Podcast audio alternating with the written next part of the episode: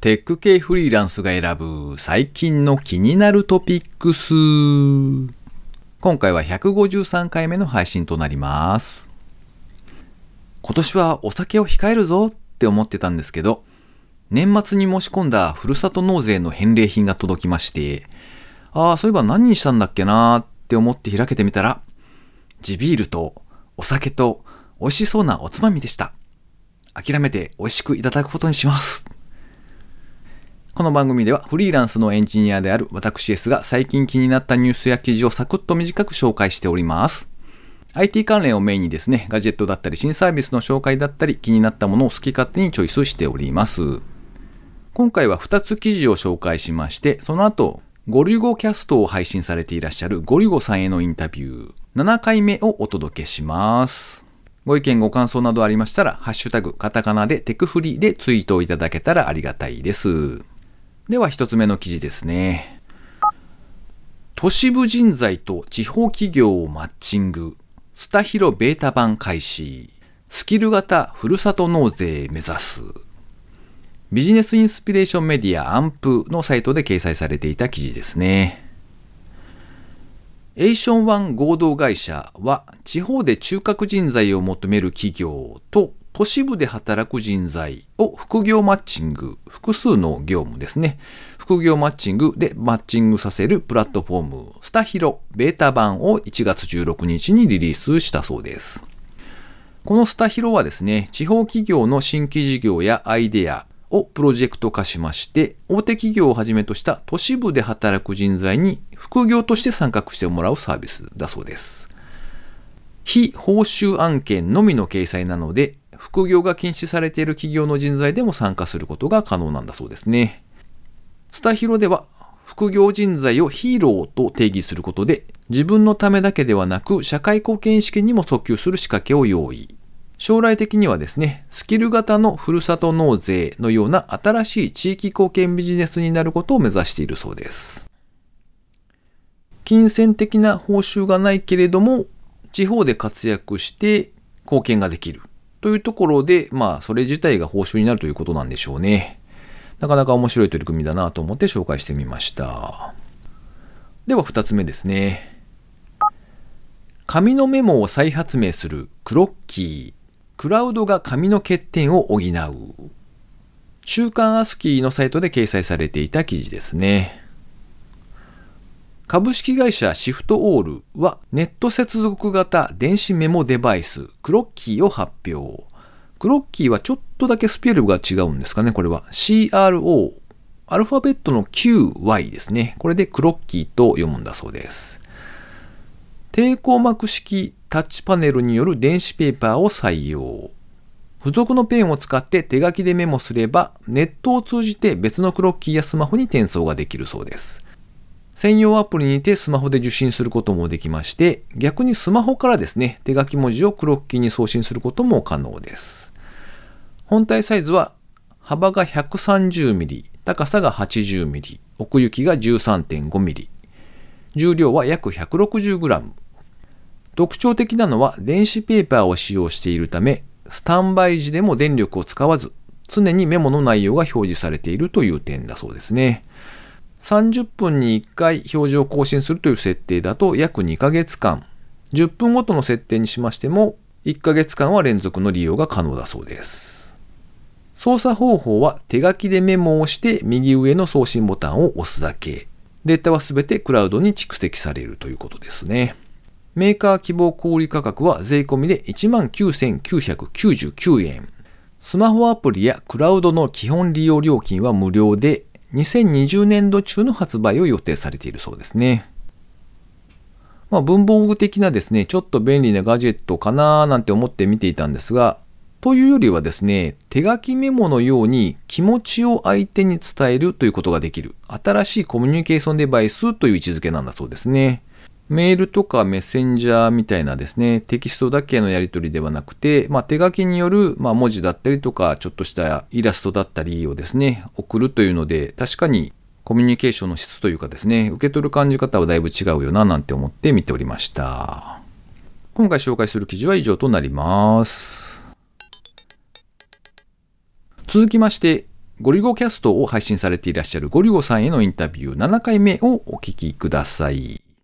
これまでのあらすじをざっとお話ししますとですね、ブロガーとして活動しつつ、商業出版されていたり、それからテレビなんかにもですね、取材をされた経験をお持ちのゴリュゴさんなんですけれども、最近はポッドキャストで喋るのがとても楽しいそうですね。学生時代にはですね、大学には入ったんですけれども、途中で自分のウェブサイトから収益が上がるという経験をされまして、そっちに全振りをされたそうですね。好きなことと、それからお金にできることをどれくらいのバランスで取れば幸せに生きていけるのかなんてことを考えつつですね、大体言いたいだけをコンセプトに自分が面白いと思えることをアウトプットし続けて、そして安定した生計も立ててこられたゴリュゴさんですね。時代の流れがやってくるまで自分の好きなことをやり続けられるかどうかというのがとても大事だっていうことをおっしゃっておりました。ということでインタビューの続きをお聞きください。なんかその面白いと思えるもので、なおかつその時代の波に乗れるかどうかっていう、そこはすごく難しそうっていうのと、あとなんかゴリゴさんの場合だと何をしててもいいですよというか、そういう言ってしまえば自由すぎる自由さみたいなのがあるように思うんですけど、そうなると、なんとなく、例えば僕の場合だったら、うん、何をしようかっていう、その、あまりにも縛りがないと悩んでしまうというか、この先々どうすればいいのかみたいなことを考えてしまいそうなんですけど、そのあたりはもう完全にこう軸ができていて、いろいろすでに考えているみたいな感じなんですかね。なんか、まあでも、なんだかんだ面白いと思ったものには、まあまあ手を出してきているというのと、そうだな、今思い出したんですけど、それもなんか聞いたので、えっと、面白いと思えるものがたくさんあることが大事だっていう。うーん。なんか手塚治虫がその後輩の漫画家とかに行ったっていう話だったかな。えっ、と、面白いものがなくなってしまうと、要するにネタの供給源がなくなってしまって、漫画家を続ける上で好きなことは、こう、たくさんないといけない。いろんなことを好きだと思えるというものが、もう言ったら漫画家の素質みたいなものでっていうような話だったと思うんですけど。うーん。まあ、なので、自分の場合でも、まあ割とひねくれ者だという思いはあるんですけど、面白いなと思えるものはいっぱいあって、それなりになんかやってみてうまくいかなくてやめてるのは多分無数にあって、で、まあ、続いたのが、ポッドキャストだったり、ブログだったり、うん。俺、ミディアムとかも作りましたからね、ミディアムっていう、あのアメリカのあれ。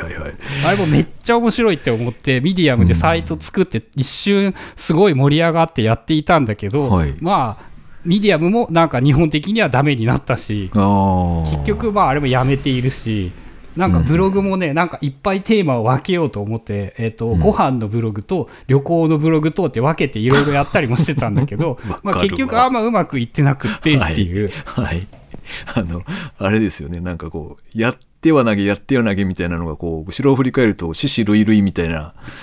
うん、まあ結構、ね結構やったぞっていう、と思うぞっていうのは思いますよ。ああ、なるほど。そっか。いや、確かにおっしゃる通りというか、その、なんとなくなんですけど、その、好奇心を持ち続けるというのも、割と難しいことなのかなっていうのが、最近思います。そうだと思います。俺、だから言ったら多分ここ2年ぐらい、えっ、と、薄かったと思います。自分で振り返っても、うん。なんか、その、2020年になって、えっ、と、外に出なくてもよくなって、みんながオンラインになったおかげで、俺は結構幸せになって。あの、地方に住んでると、基本的に不利じゃないですか。人が集まる行為に対して。また東京かですもんね。うん。が、オンライン前提になったことは、地方在住者としては、まあメリットが大きく、もともと旅行以外で外に出るということが限りなくなかったので、うん。あの、あまりデメリットは大きくなく、なんか世間ではこう2020年何もしないうちに終わったっていうようなのをよく聞。くんですが、個人的にはなんか今年はめっちゃ新しいことをいっぱい始められたなって思っていて。なんかまあやる気と好奇心と、なんかまあ、いろんなことが噛み合っ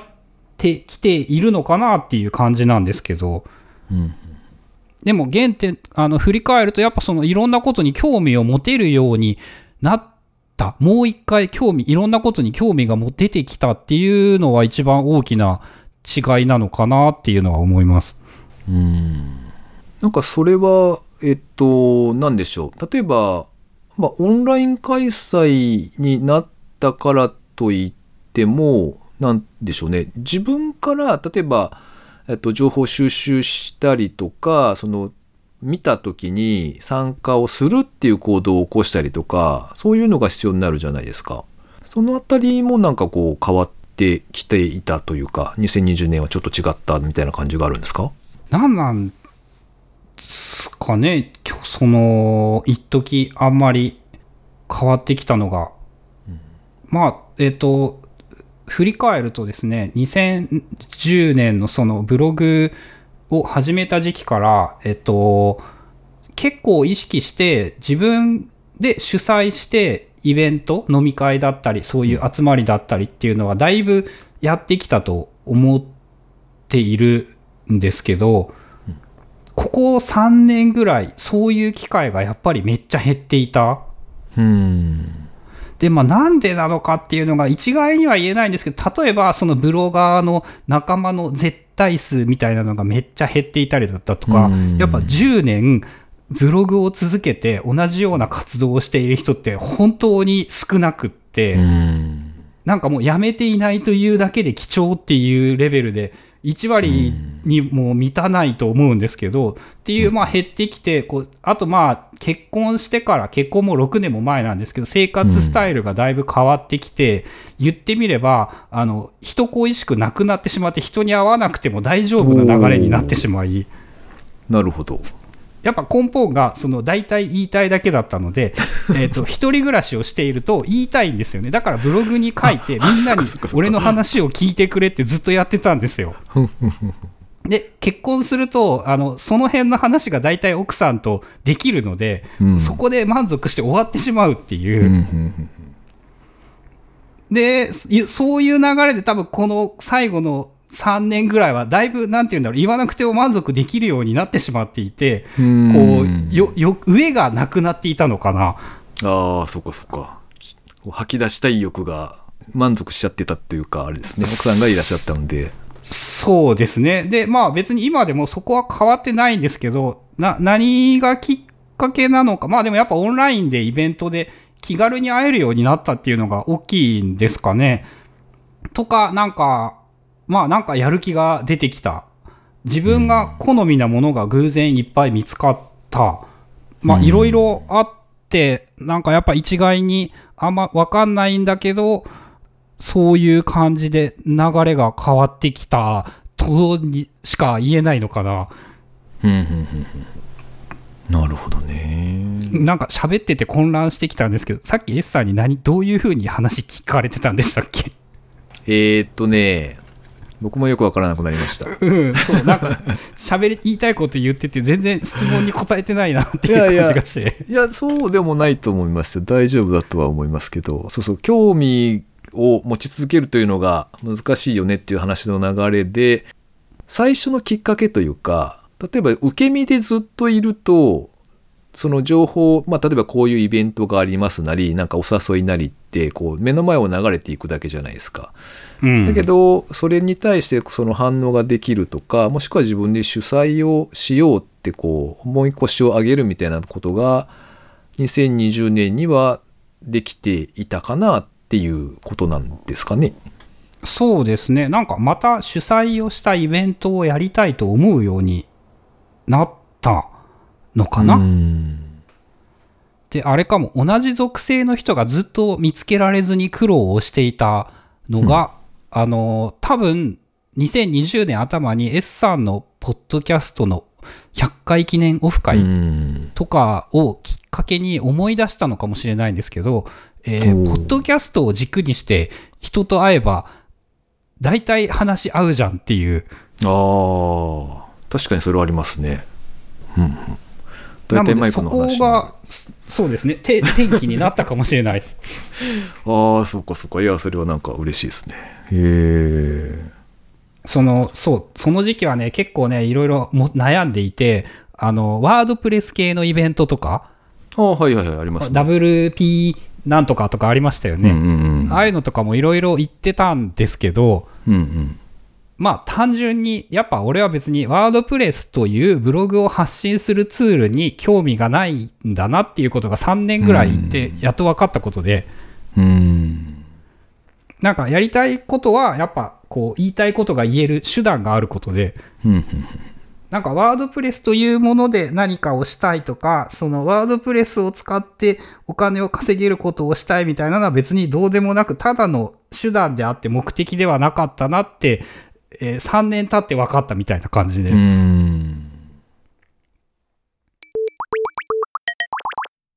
続きまして番組にいただいたコメント紹介のコーナーですね。今回は高見千恵さんからコメントをいただいております。年収を聞いたら終わるアンケートあるあるある。分かっているとはいえちょっとイラッとする。ブギーボード A4 サイズは在宅なら iPad と Apple Pencil の方が楽だになってやめたけれども、コンパクトサイズはありかも。インタビューはあらすじあるおかげでだいぶわかりやすくなった。とコメントをいただきました。ありがとうございます。年収を回答したらそこで終わるアンケート、やっぱりありますよね。あの、他にもですね、なんか、職種だったりとか、あとは、家族構成で、なんていうんですか、何歳のお子さんがいますかみたいなところでですね、こう、途中でバスッと終わる感じになると、なんか、け、俺は対象外かみたいな、そんな気分になりますよね。えー、インタビューのあらすじはですね、あの、以前に高見さんからコメントいただいて、あの、忘れちゃうわいということをコメントでいただいたので、あの、いや、もう、わかる。おっしゃる通りですと思いましてですね、えー、自分でちょっと毎回まとめるようにしましたね。前回分の音声ファイルをですね、ブリューっていう V で始まるブリューっていうウ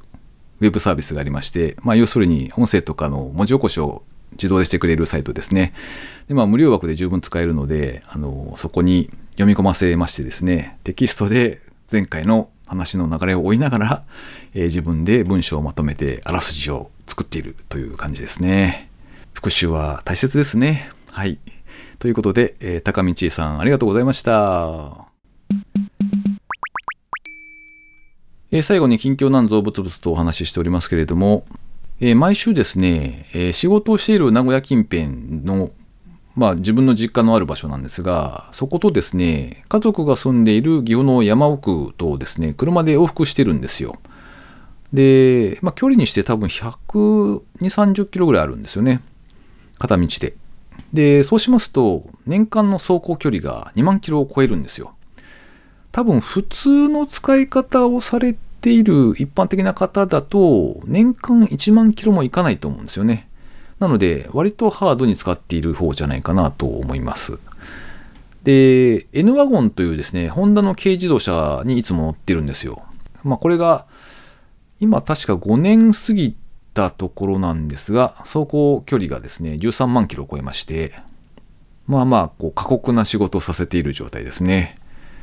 で、先日ですね、突然エンジンの調子が悪くなりまして、こう、アクセルをベタ踏みしてもですよ、なんか40キロぐらいしかスピードが出ないみたいな感じになったんですよ。なんかもう、踏んでる感じからしてどうにもおかしいみたいなのがよくわかる状態で、あれこれはなんかおかしいぞっていうのがすごくよくわかる状態だったんですよ。で、しかもですね、そうなったところというのが岐阜の山奥の方で、で、方や車というのはですね、購入したのが、まあ、名古屋の近くの方だったので、いやどうしようみたいなことになりました。で、結局ですね、自動車保険には入っていて、で、まあ、そこのサービスでですね、無料で150キロまでは車のその運ぶというのをやってくれるそうで、じゃあお願いしますということでですね、わざわざ130キロほど離れたディーラーまでですね、車をトラックに乗せてもらって運んでもらってですね、とはいえですね、車しか運んでもらえないんですよ。人間はダメですということだそうで、しょうがないので自分自身はですね、久しぶりに電車に乗って移動をしました。はい。いやーもうね、あーめんどくさっていう感じでしたね、本当に。で、まあ現在は修理中でして、おそらく数万円ぐらいの修理費がかかりそうな感じですね。その昔ですね、学生時代とか、それから社会人になりたてぐらいの頃ですかね、その頃には、アウトビアンキ A112 アバルトっていう、まあ、イタリア車がありまして、まあ、これがまた、その当時で15年落ちぐらいのものを中古で買って乗ってたんですよ。で、まあ、イタリア車なのでいろんなところが壊れるんですが、それはそれですごく可愛くてですね、楽しくカーライフを送っていたんですよね。なので、その頃であれば、まあそういった様々なトラブルもですね、楽しめてはいたんですけれども、いかんせんここ最近はですね、完全に車なんぞ走ればいいという、そういう、まあツール感覚というか、そういう風になっておりまして、なんというか、こう、面倒な手間をかけさせやがってという、こう、メラメラしている感じが大きいですね。いやー、ごめんなさい。そんな感じです。はい。まあ、ともあれ、多少お金はかかりそうですが、無事に治りそうな目処が立ったようなので、まあ、ちょっとほっとしております。番組へのご意見ご感想など絶賛募集中です。ツイッターにてハッシュタグカタカナでテクフリーをつけてつぶやいていただくか、ショーノートのリンクからですね、投稿フォームにてメッセージを送りいただけたらありがたいです。スマホ用にポッドキャスト専用の無料アプリがありますので、そちらで登録とかですね、購読とかをしておいていただきますと、毎回自動的に配信されるようになって便利です。Spotify、Amazon Music でお聴きの方はですね、ぜひフォローボタンをポチッとしておいてやってください。えー、先日、共通テストが終わりまして、この週末はですね、先生と上の娘と三者懇談会懇親会？違うな。三者懇談会ですね。まあ成績次第でですね、この行き先が変わるようなので、えー、まあ頑張れよっていう感じですね。受験生の皆さんは、まだしばらくは受験シーズンが続くかと思いますので、無事最後までですね、頑張って受験を終えてほしいところですね。ということで、今週も最後までお聴きいただきありがとうございました。それではまた。